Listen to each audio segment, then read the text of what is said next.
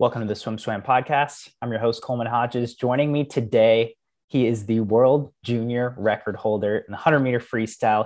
He blew up this summer. Everyone knows his name at this point. I'm really stoked to be sitting down today with David Popovici. Hello there.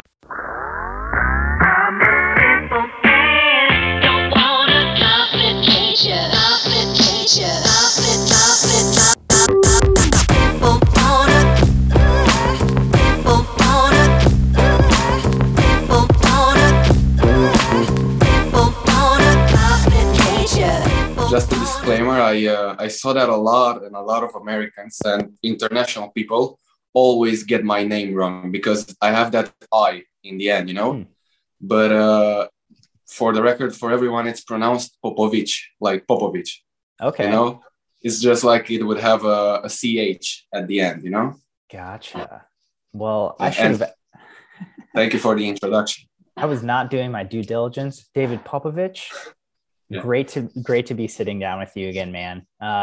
So I have to introduce this with, we spoke in October of 2020, and yep. You know, at that time you were very blunt in the fact that you wanted to be the fastest 16-year-old of all time. And now we're sitting down. Are you 17 yet? I'm 17. I will be turning 17 on the 15th of September. So, you know, a couple of weeks. In a couple of weeks. Yeah, a couple weeks. So you're still 16, and I gotta say, man, you blew that one out of the water. So congratulations. Yeah. Thank you. I managed to not only be the fastest 16-year-old, but the fastest 18 and under year old. Yeah. Yeah, and you've still got a lot of time. So let's dive into that. But we'll start with today. You know, mentally, emotionally, coming off of the summer you have had, how are you feeling today? Where are you at in your headspace? I don't know if I'm saying it correctly, but I would say I'm at peace or calm, you know, kind of just extremely satisfied with what I've done this summer and this whole season. And I'm just relaxed. I had a three weeks vacation holiday. And now I came back. I've been training for like 10 days, I think. I'm not even sure. And every day I'm getting back into the rhythm. Like every day is a constant improvement for the new season, because that's going to come as well. When you're getting back into things, is it a big technique focus? Do you start out with like aerobic type stuff? What is getting back into it look like for you? Yeah, more aerobic stuff for sure. Like I even got pissed at my that's not a swear word, right? No, that's fine. All right. I even got pissed at my coach these last few days because everyone had some strong sets, like very fast sets, and I was just hungry to swim fast. It was like, no, we've got to take things slow. You have to do this main set, not that one. And it was way easier. And yeah, but at the end of the day, I get it. I get what he's trying to do, and I have to be patient. But I'm still looking for some hard sets. I mean, yeah, some fast sets. And okay, so it sounds like things are going well. Obviously, you're ready to race again, but you know that it'll come and you'll get there. Before we dive into the summer, the biggest news about you for me was that you cut your hair. And as someone who loves changing their hair and cutting it quite a bit, I have to ask, where were you with that decision? What inspired it? Your hair was super long, super great, but why'd you buzz it? I'm in my living room right now, and when you were talking, I just saw a picture of me with long hair. I cut it just because life is easier this way. Like when I cut it, I was not as famous as I am now in my country. I was getting a little bit of attention, but some media companies still wanted to do some news about me cutting my hair. Like, it's not that interesting for, I don't know, primetime news, you know? I just cut my hair. Life is easier. You don't have to make it such a big thing, like for the news. With swimming and in the winter and stuff, it's just easier, plain and simple. I know you have long hair as well, right? at one time. Longer. Yeah. I did have longer hair. I know how that goes, and for me at least, I'll grow it out for a few years and be like, okay, that's it. And yeah, it's much easier. Yeah, and the feeling you get when you cut it's just relieving. I mean, I hope I'm not boring people, but if you actually do that sometimes, and yeah, it's just a whole new world. I mean, me with the longer hair is speaking, like, who envied people with short hair all the time, but I was just afraid I would cut my originality or personality when I would cut my hair, but I'm still me. I totally hear you, and talking to you for 5 minutes, I think it's obvious that you're still you. You still got that great personality. So with that being said, let's dive into swimming. So we talked in October, and since then, I know in April you went 49.09 at a meet, and then you go to Europeans and European Championships. What were you thinking heading into that meet? Did you have big time goals, or were you just kind of going there to see where you were at? So to give some context and to explain what I will explain further down the line, in Romania or in a lot of countries, not like the US or Australia, we don't have trials. We have, we can get to the Olympics if we manage to do a time that's under the A cut at a FINA approved competition. And so I was basically hunting for competitions. That's what I did in April in Ukraine. That's what I did at European Seniors as well. I mean, what I was trying to do. And I had the meet before in Belgium as well. Like, I was just hunting competitions and basically hoping that I could get under 48.57. And so the European champs were, I think, my last chance to do that, to get under the A cut. So that motivated me a lot, knowing it was kind of my last chance, because I work really good under pressure. That's just me.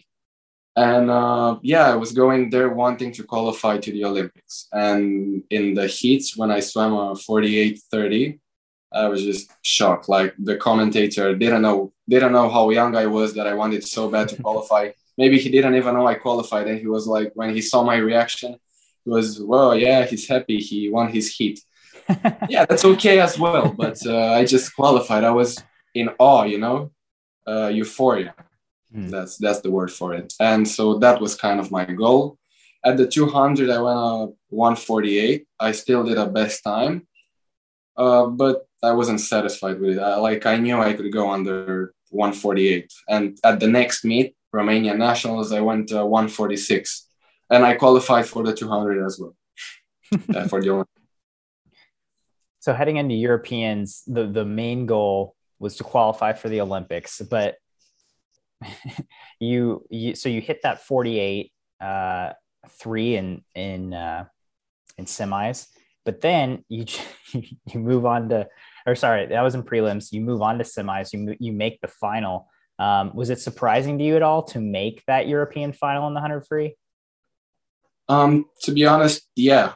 Like, we weren't really expecting it at that point. My best time before the 48.30 was a 49.09, so I was kind of far.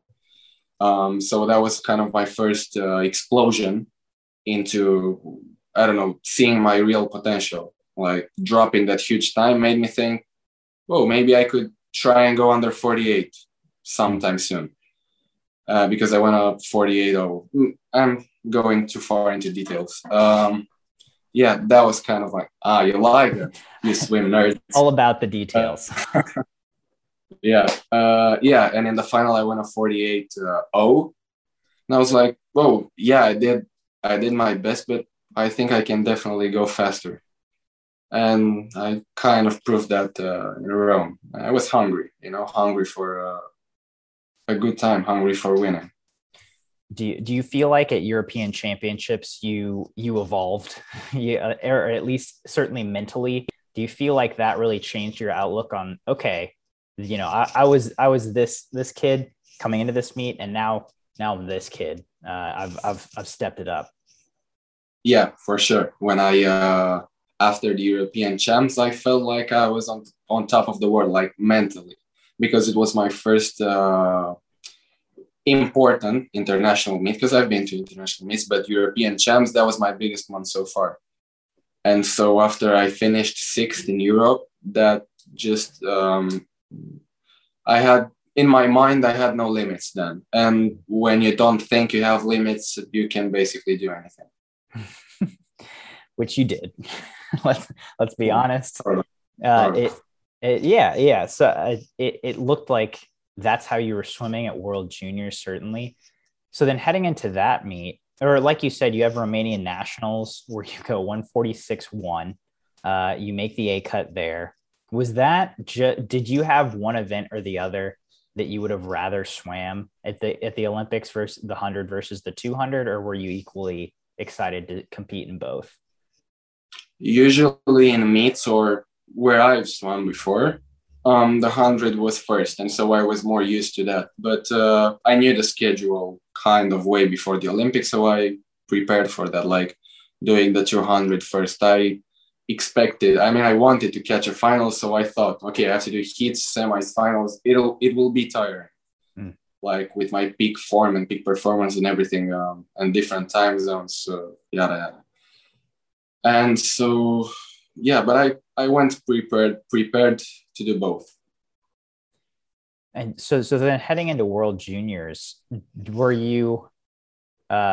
What did you think about the fact that meet was so close to the Olympics, especially after you had already qualified for the Olympics in both 100 and 200? I think you mean European Juniors, not World Juniors. European Juniors. Yeah, yes. No problem. So the question was, how did I think I would do at the Olympics? Yeah, I mean, just were you at all hesitant because those meets were so close together? I'd lie if I'd say I wasn't kind of not scared of it, but didn't know what to expect really, because I've never done two such important meets right one after the other. But my coach knew exactly what he was doing. Like he knew how to make my peak form last for as long as it did, and it did for a lot of time. And he knows now even better how to make it last even more. Like if I have World Juniors, European Champs, Junior European Champs again next year. So next year will be kind of easier. Like, yeah, you see the irony here, but it will be easier than this year. So yeah, I put all my trust in my coach for this one. So then you head into European Juniors. You mentally, you don't have limits. Can you take me through that meet and just again, mentally, did you feel yourself change over the course of that meet with each swim and how it went for you? I felt really good. I mean, especially because I love the pool. I've heard a lot of the pool. Everyone I've talked to, big swimmers, told me it was the fastest pool they've ever swum. And then, to be honest, results show that as well, like Paul Biedermann and a lot of other great swimmers, which have world records there. So I had the first race. I was the first leg of the 400 relay, 400 free. And I felt good. Like I felt really strong and I knew what I had to do. The training was done. And when I swam, I didn't know I broke the world junior record. I broke it by 1/100th of a second. I broke Minakov's record. And I got out, people were shouting, waving, and they're like trying to explain to me what I did. And so, oh yeah, that's cool, but I can do a little bit better. Don't just wait for the 100 free. And the 100 free was next, like the next event, the next days. And so I went in the heats. I went out just to qualify. I did a 49 I did a 48. I don't even remember. And then I did a 48 again, I think. And then I just did the absolute best I could, the 47:30, which proved, I didn't know I was the fastest time in the world at that moment. People were again shouting, waving at me, trying to explain me. I was just really happy because I kind of expected it, but it also still blew my mind. Mm-hmm. And then the 200, I again, did I do a best time? Yeah, I did a 145. I don't remember. No? Yeah, 145 low. Yeah? All right. Thank you. Yeah. I have so many times and races in my mind.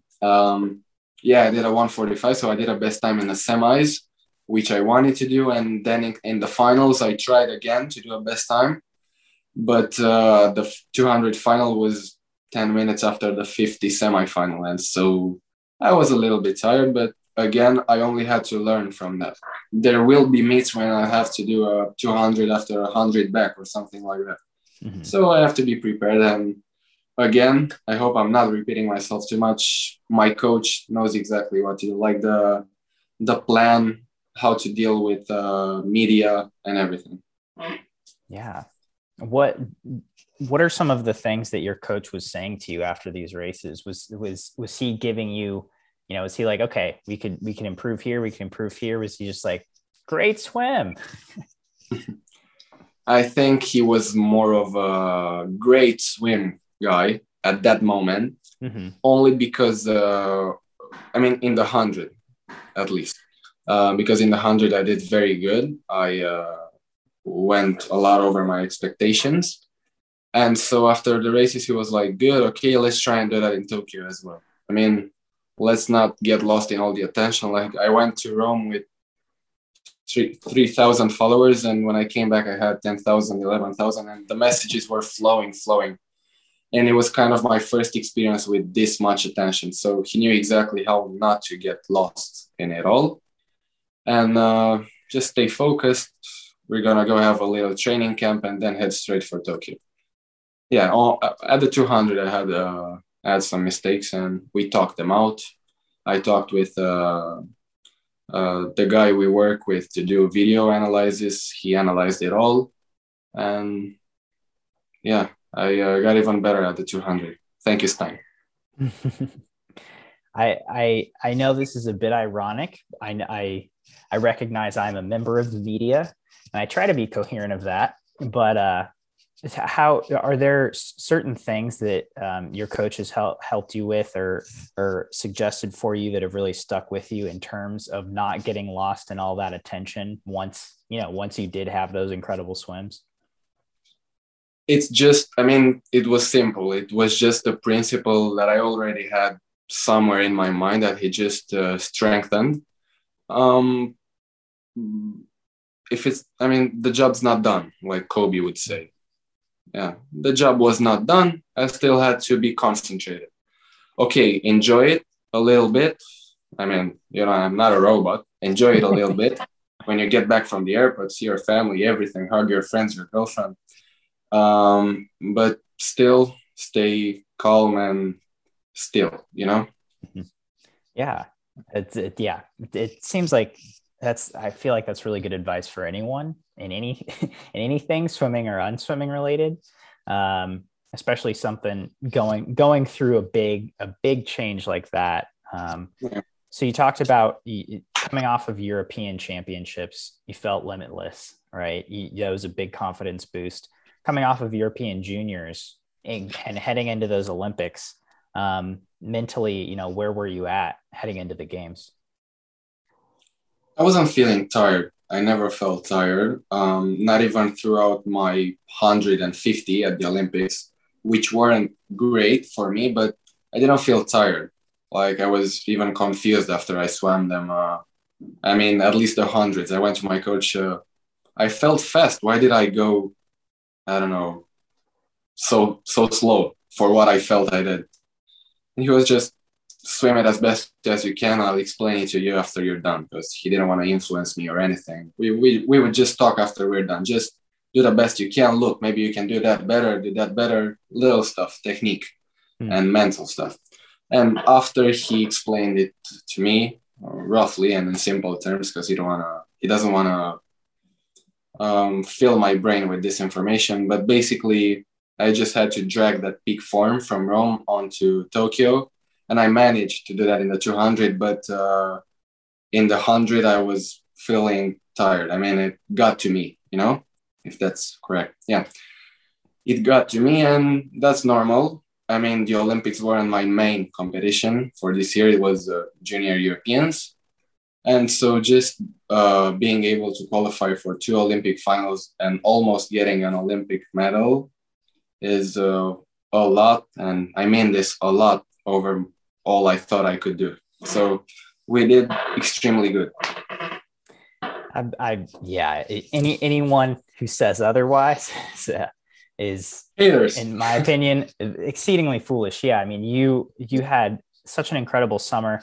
Like you said, you were fourth in that 200 freestyle in the Olympic final, made two Olympic finals. I mean, at age 16, which just indicates you've there's a lot left for you in the tank in swimming, which was really cool to see. Heading into the Olympics, when you get to Tokyo, you'd been to Euro champs, you'd been to Euro juniors, you'd been to these big meets. Were you feeling still calm? Were you feeling comfortable in that Olympic environment? Oh, yeah. It was different. I won't lie. It was different. Like my coach likes to say, the Olympics are a different animal. Like, it's not your usual meet. It's not your Euro champs, not even that. It's different. It's the Olympics. It's every 4 years, and the Olympic spirit is different. I felt when I first got into a pool and I saw that monstrosity of a pool, it blew my mind. Like, if that would have been full, like with people, it would have been absolutely amazing. But even not full, like it was only with swimmers and coaches, it was amazing. And I felt good in general there. Like, I felt ready to do my job. Like, it's my job, full-time job. And the encounters I had with a lot of swimmers, with great swimmers, were only, again, a boost of confidence for me. Like, them recognizing me and saying, yo, I watched you in Rome. Really? You, Sara Sjostrom, or watched me in Rome for real? Yeah, we did. Whoa, that's cool. That is cool. Yeah. I mean, yeah, to have your peers recognize what you did is a pretty special thing, and certainly not something that happens every day.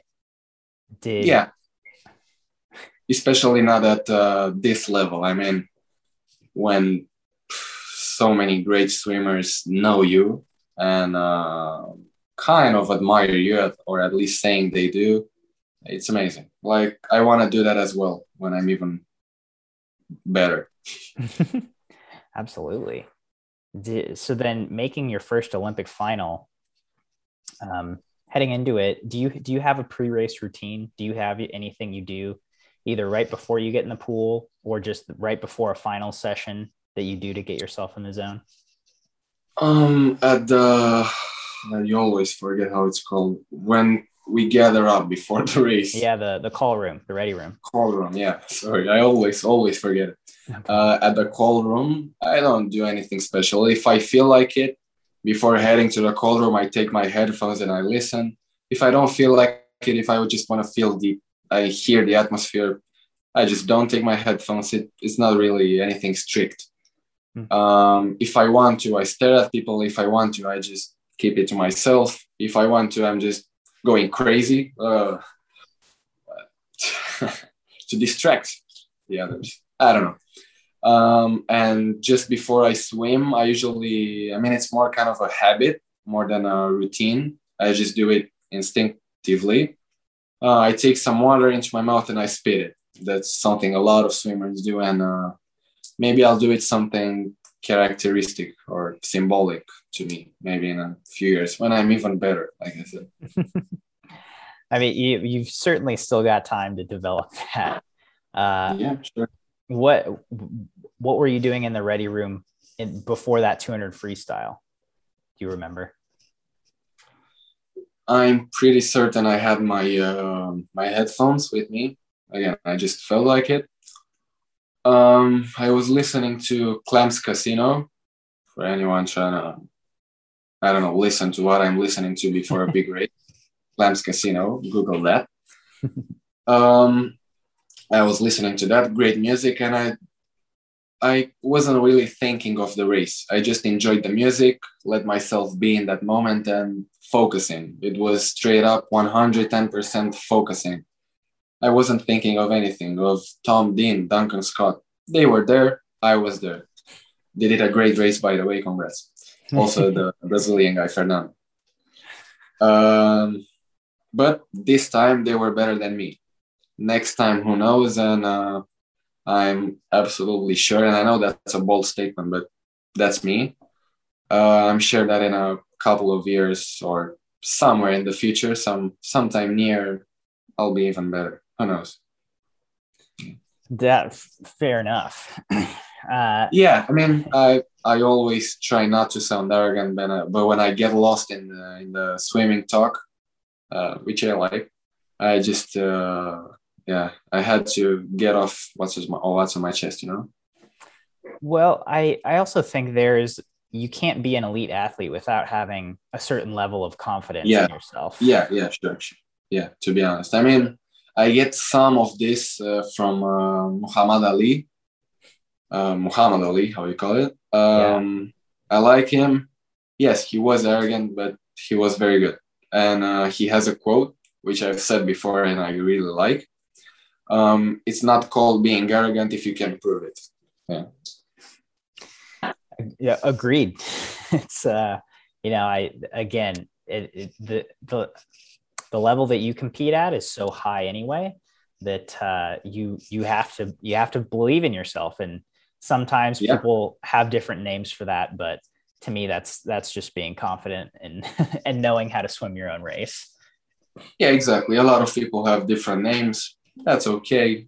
If you recognize it only being, a push for yourself, that's okay. That's my perspective as well. That's just ball talk, you know? Mm, yeah. So you swam the 200 free, you placed fourth in a new best time, 144.68. And again, kind of tell me about how you were feeling after that race, headed into the 100 freestyle, knowing like you're running on all cylinders, you're firing, but also you're tired. This is, your third big international meet of the summer. Mentally, how do you reckon with that? While I swam the 200 free and even before the 200 free, even before the heats, I wasn't at all thinking of the 100 because I knew I had I had half a day from the final to the 100 heats, considering I would qualify for the 200 final, which I did. I did consider that, I mean. And I never thought of what's next. I just thought of what I have what I have next, like the 200. Okay, I have to focus on the 200. And only after I'm done, I can feel how tired I am or how mentally drained I am. But only after. So during the 200, I never thought of that. I only thought of just had to do it. I just wanted to do my best, and I like this expression. I'll say it a lot of times. I was hungry for a good time. I was not aiming for a medal or anything. I went to the Olympics to gain experience. Hell, when I got into the final, if I have my lane, I have my chance. Just let me do my best. Mm-hmm. And when I saw that I placed fourth, I was like, whoa, good. I wasn't really expecting that. And then I saw that I was 2 100s away from the third guy. And swimmers know how that feels. And I just went, okay, maybe a medal would have been just too much for me at the moment. Because 2 months before the Olympics, I hope I'm not wrong, I wasn't even qualified in the 200. So a medal maybe would have came just too fast and I couldn't have handled it. But I took fourth, best time, almost perfect race, in my opinion. That's good. That's all I needed. Yeah. So then moving on to the 100, were you still hungry? Did you feel the fatigue of that 200 race? Where were you at? Like I said, weirdly enough, I didn't feel any fatigue. Like even when I swam, I was confused. Like why am I not swimming faster? Like I said, my coach explained it to me afterwards. I felt good. I felt confident and I did my job. Like, my body was not really prepared, as it proved. But mentally, I was strong. And only after I was done, even with the 50, which was my third event, I got to relax and look in perspective, or what's your expression called? Hindsight. Yeah. But only afterwards. Like, again, another swimmer said that. I'm not remembering his name, sorry. Don't rest in the middle, rest at the end. Or maybe Kobe said it, I don't know. But there's no point in resting at the middle. Rest when you're finished and rest when you're satisfied. Mm. So then, you finishing up your Olympic experience, you get to have that rest. What did your coach say about your 100 or about your swims overall? We talked about my swims overall and my performance. When we talked about my swims, we always included the Rome ones. I mean, the Rome and European Juniors and the Olympics.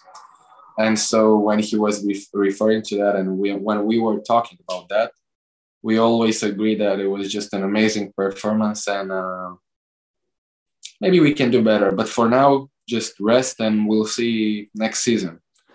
But overall, extremely good performance, and he couldn't have been happier with it. And so did I. Yeah. So again, from after World Juniors, like you said, that was you were at a whole new place. You get all this attention from media, from swimmers. And then after the Olympics, did you feel like you were in a different place after that as well? Oh, yeah. I detached completely after the Olympics. I was kind of sick of the way home because it was 14 hours total of flying. So I didn't really feel like it. I'm a tall guy. My joints hurt, my knees hurt when I sit a lot. And so the thought of me being in an airplane so much just, but I got over that as well. And I got home and I finally got to enjoy, freedom. Yeah. Freedom. My friends, my family, people I talked to, like, I was just missing my city. Like missing the environment. In Tokyo, it was amazing, but it was a whole different world from what it is here. Oh, I bet. What are the things you enjoy about your city? Well, I don't think I have some things I really enjoy a lot. I list them, but at that time it was just the thought of being home and seeing what I usually see out my window when I go out biking, like listening to music and going to the pool. I just missed the normal mundane stuff. Yeah. All right. Thank you for teaching me some English. But some things I really enjoy about my city. I like biking a lot. Like going out with my bike, I just go in the city. I have my headphones on and I just go on streets. I don't have a GPS. I just have my music in my ears and I just get lost in it. There's a lot of it, which I haven't gone through yet because it's a big city, Bucharest. Mm-hmm. What other things do I like? The street food is kind of good. I tend to eat a lot of that when I go biking, contrary to what my coach might like, but yeah, sometimes I do that. The architecture here and there is kind of nice, and it's a city some people might like, but the traffic here is excruciating. Like if I want to go like 4 kilometers away, go to the gym, and I'd go at 12 in the noon, it would probably take me like 25 minutes to go 3-4 kilometers away. Oh, wow. So it's better by bike or metro or a bus or tram or something like that. Mm-hmm. So the traffic, that's what I don't like. Obviously. That makes sense. A lot of traffic. I don't know if anyone likes traffic. certainly in my city, traffic is terrible as well. So I hear you. Yeah, I mean, I think my traffic is worse than you. And when I think of what Beijing traffic will be, I'm just grateful for what we have. So yeah, we're all on different levels. Absolutely. Okay, so fair enough. You're getting into this new season now. Do you? Are there certain things outside of the pool that you think you might be incorporating into your training this year? Not anything special. Like, I will still go do massages every week, like one or two. I'll still do cryotherapy. I'll still sleep. I'll still eat well. There's not really anything new. I mean, not that I know of. Maybe my dryland coach is already had something in plan for me, which I won't like, maybe because it will be hard. But I have to put some muscles on me. I still have to grow some more. Like, I still have stretch marks on my back and on my knees. Yeah, I don't think there's anything really new. We stick to the plan. That's just it. That's kind of amazing to me that you're doing massage, you're doing cryotherapy, you're watching your diet, all, you know. Is that something you just started doing in the last year? Because again, you're still pretty young. A lot of kids your age are probably, you know, oh, I'm swimming and that's it. I eat whatever I want. And I don't stretch or anything like that. And that's it. Yeah.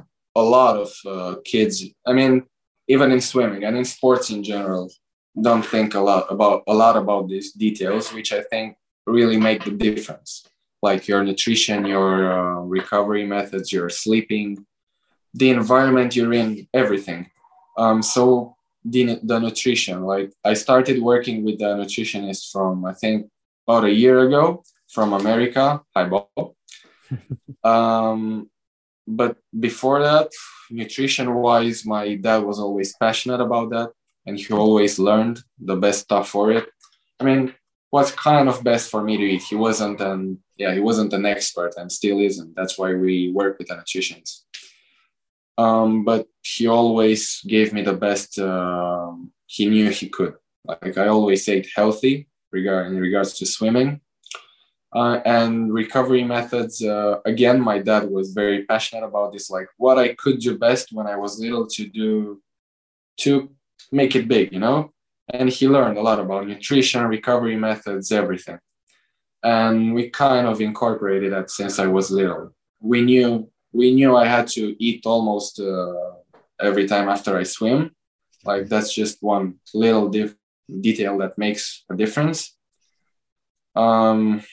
Knew how many hours roughly I have to sleep, basic stuff, but only in the last year, I'd say we took it on another level, like with cryotherapy and everything.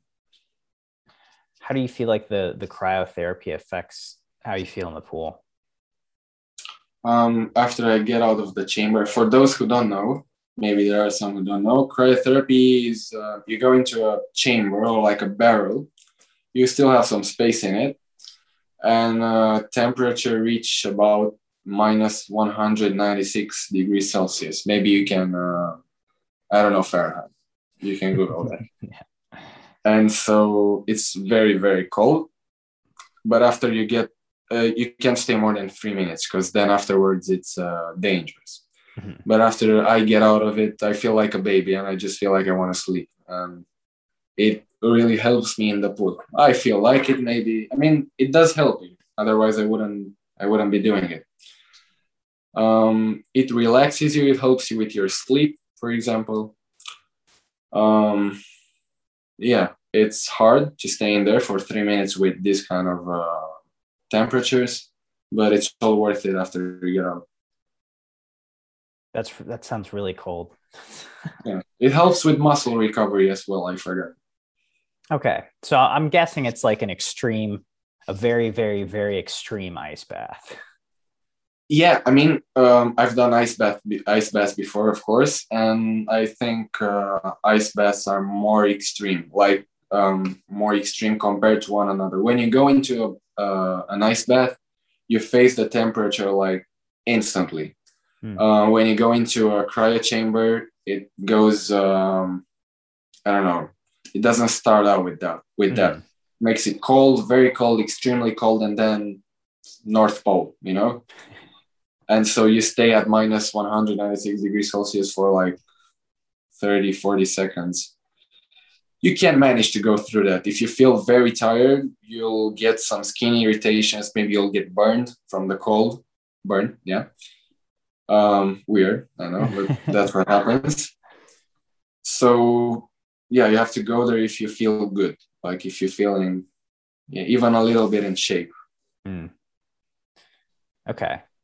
Thank you for giving us the cryotherapy breakdown. That yeah, was anyone can try it. You'll feel like a baby afterwards. Like you feel like you're walking on clouds for a few minutes and then you're just relaxed. You want to sleep. That does sound pretty enticing. I could go for a good sleep after after an exceedingly cold chamber sit. Yeah, you could. So moving forward, David, we know you're doing ISL this year. Did you know even before the draft that you were going to miss the regular season? The regular season is the first stage. All right.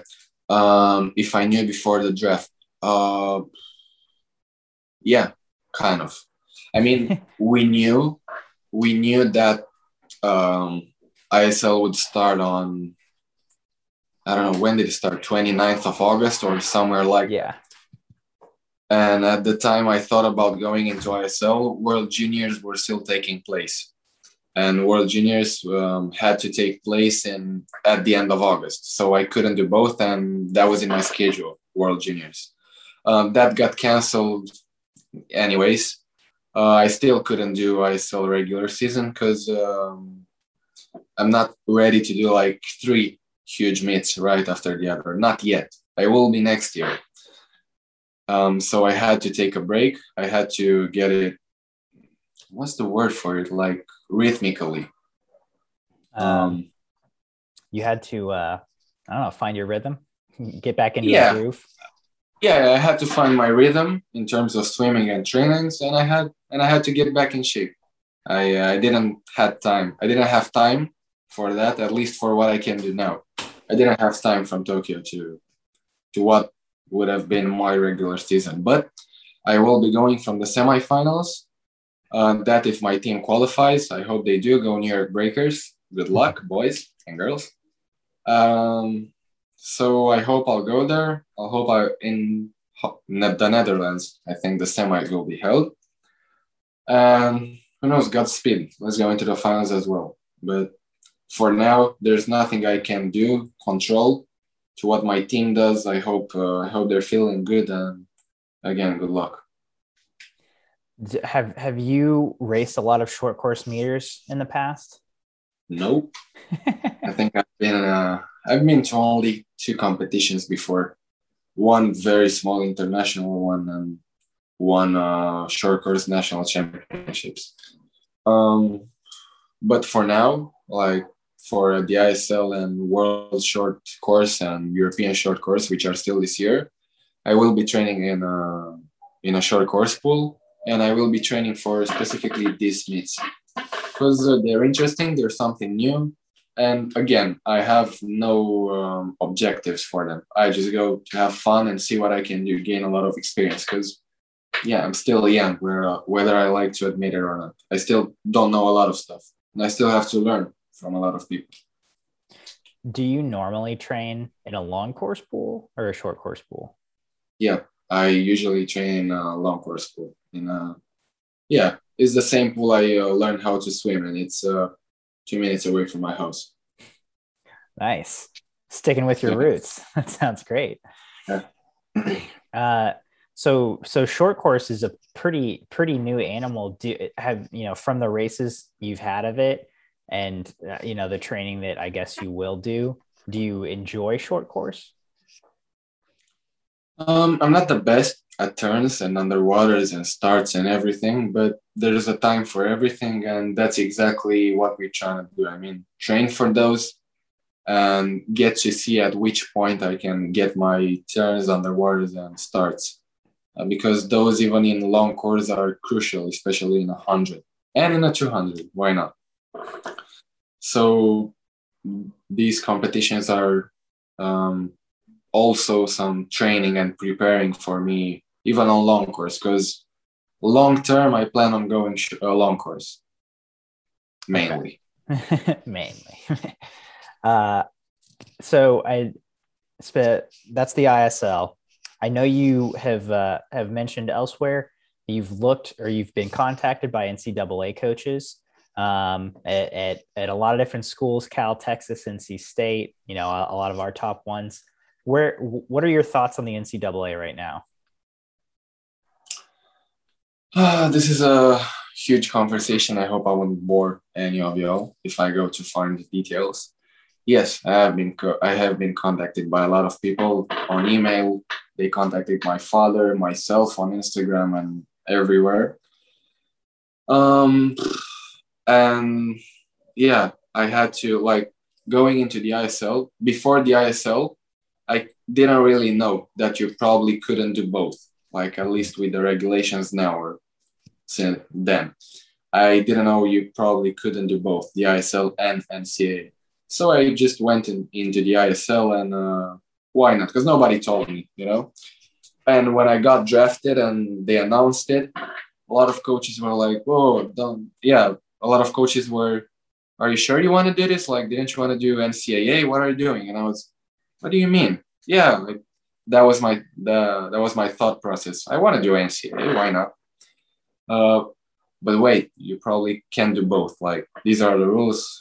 Yeah, some details. Mm-hmm. And we talked to a lot of people. We have been in the States, and long story short, we understood everything that was NCAA and is college swimming.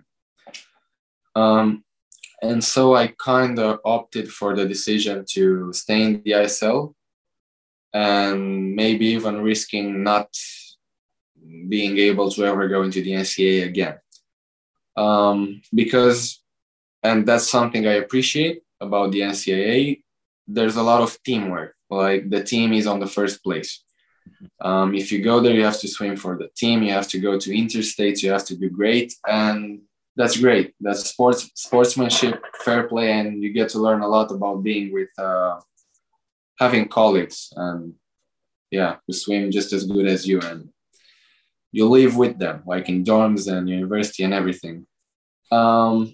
And for now, my what I have here, my recipe, is good.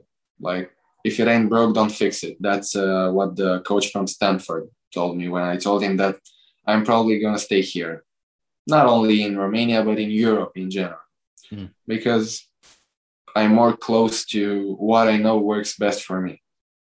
My relationship, my chemistry with my coach, my chemistry with my dryland coaches. I don't know, how I live with my friends, my colleagues, my school, everything. So I kind of, when I learned that I can do both, I had to make the kind of the decision. What will I do? Withdraw from the ISL and maybe go into NCAA, or do what I did, like stay in the ISL. And so, because I probably won't want to go in the States to train, because what I have here is great for me, I made a decision to stay in the ISL as well. I hope I made sense. Makes total sense. Yeah. The obviously now with the NCAA rules changing, there's a lot of things that are up in the air. Yeah. One of which is, like, can you do ISL and NCAA? Which, you know, you're in the ISL now. You and many other athletes will probably have a lot of time to decide down the road if the NCAA is something you want to do or the ISL is something they want to do. Yeah. But that made total sense, and that's cool that you have all these opportunities and you get to have these decisions like that. Yeah, I'm grateful for all the messages and offers and everything I've received, like, honestly. But again, like, people were calling me crazy denying offers from these universities, like D1, top in the country, everything. But for me, it is more important to excel in swimming, in my swimming. And for me, this is what works best for me. Yeah, I'm sure there are a lot of head coaches, great coaches, teachers, environment. I'm sure it's great, but what I have here is my best environment for me. I'm not saying anyone else shouldn't go. Like, some people don't have extremely great chemistry with their coach. Like, I grew up with my coach. He's young as well. He's 30. And I've been working with him since he was 21 or something. So we kind of grew together, and there's nothing that could really replace this. Not any coach, not any university. And I want to do it. I want to excel by my own. Like I said, I'm sure being in a team is great and probably the best decision for a lot of people, especially young athletes. But for me, I mean, that's not what I'm looking for. Yeah, without any offense to anyone. I don't think you can argue with that. It certainly seems to be working so far. Honestly, if I lived in Europe, I'd probably stay there. I think Europe's great. Yeah, of course. If you look at Texas, if you look at NC, if you look at all these great swimming programs, they have extremely good results. But I'm trying to get extremely good results, even in long course and even faster, you know? Absolutely. Well, David, it's always great sitting down and chatting with you. I really appreciate you taking the time out of your evening to sit down and talk about the summer you had and how you've grown, the experiences you've gained. What are you thinking heading forward? You're getting ready for ISL, coming into the new season. Do you have pretty lofty goals now that you've seen what your limits were last year?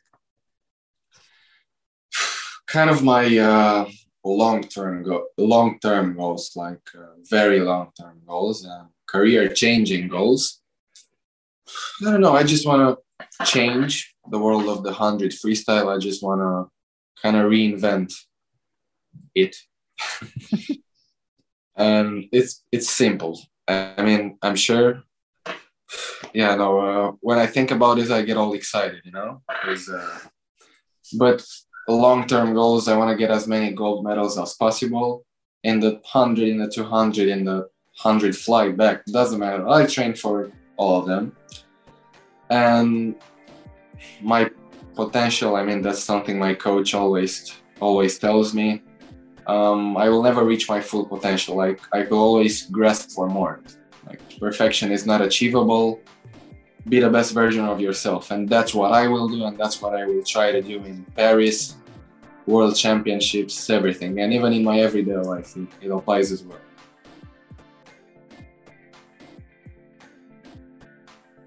You've been listening to the Swim Swam Podcast. Stay tuned for new episodes every week. You can take Swim Swam Podcast on the go by subscribing on your favorite podcast platform. Look for links in the description below, and be sure to subscribe to our YouTube channel for more videos as well.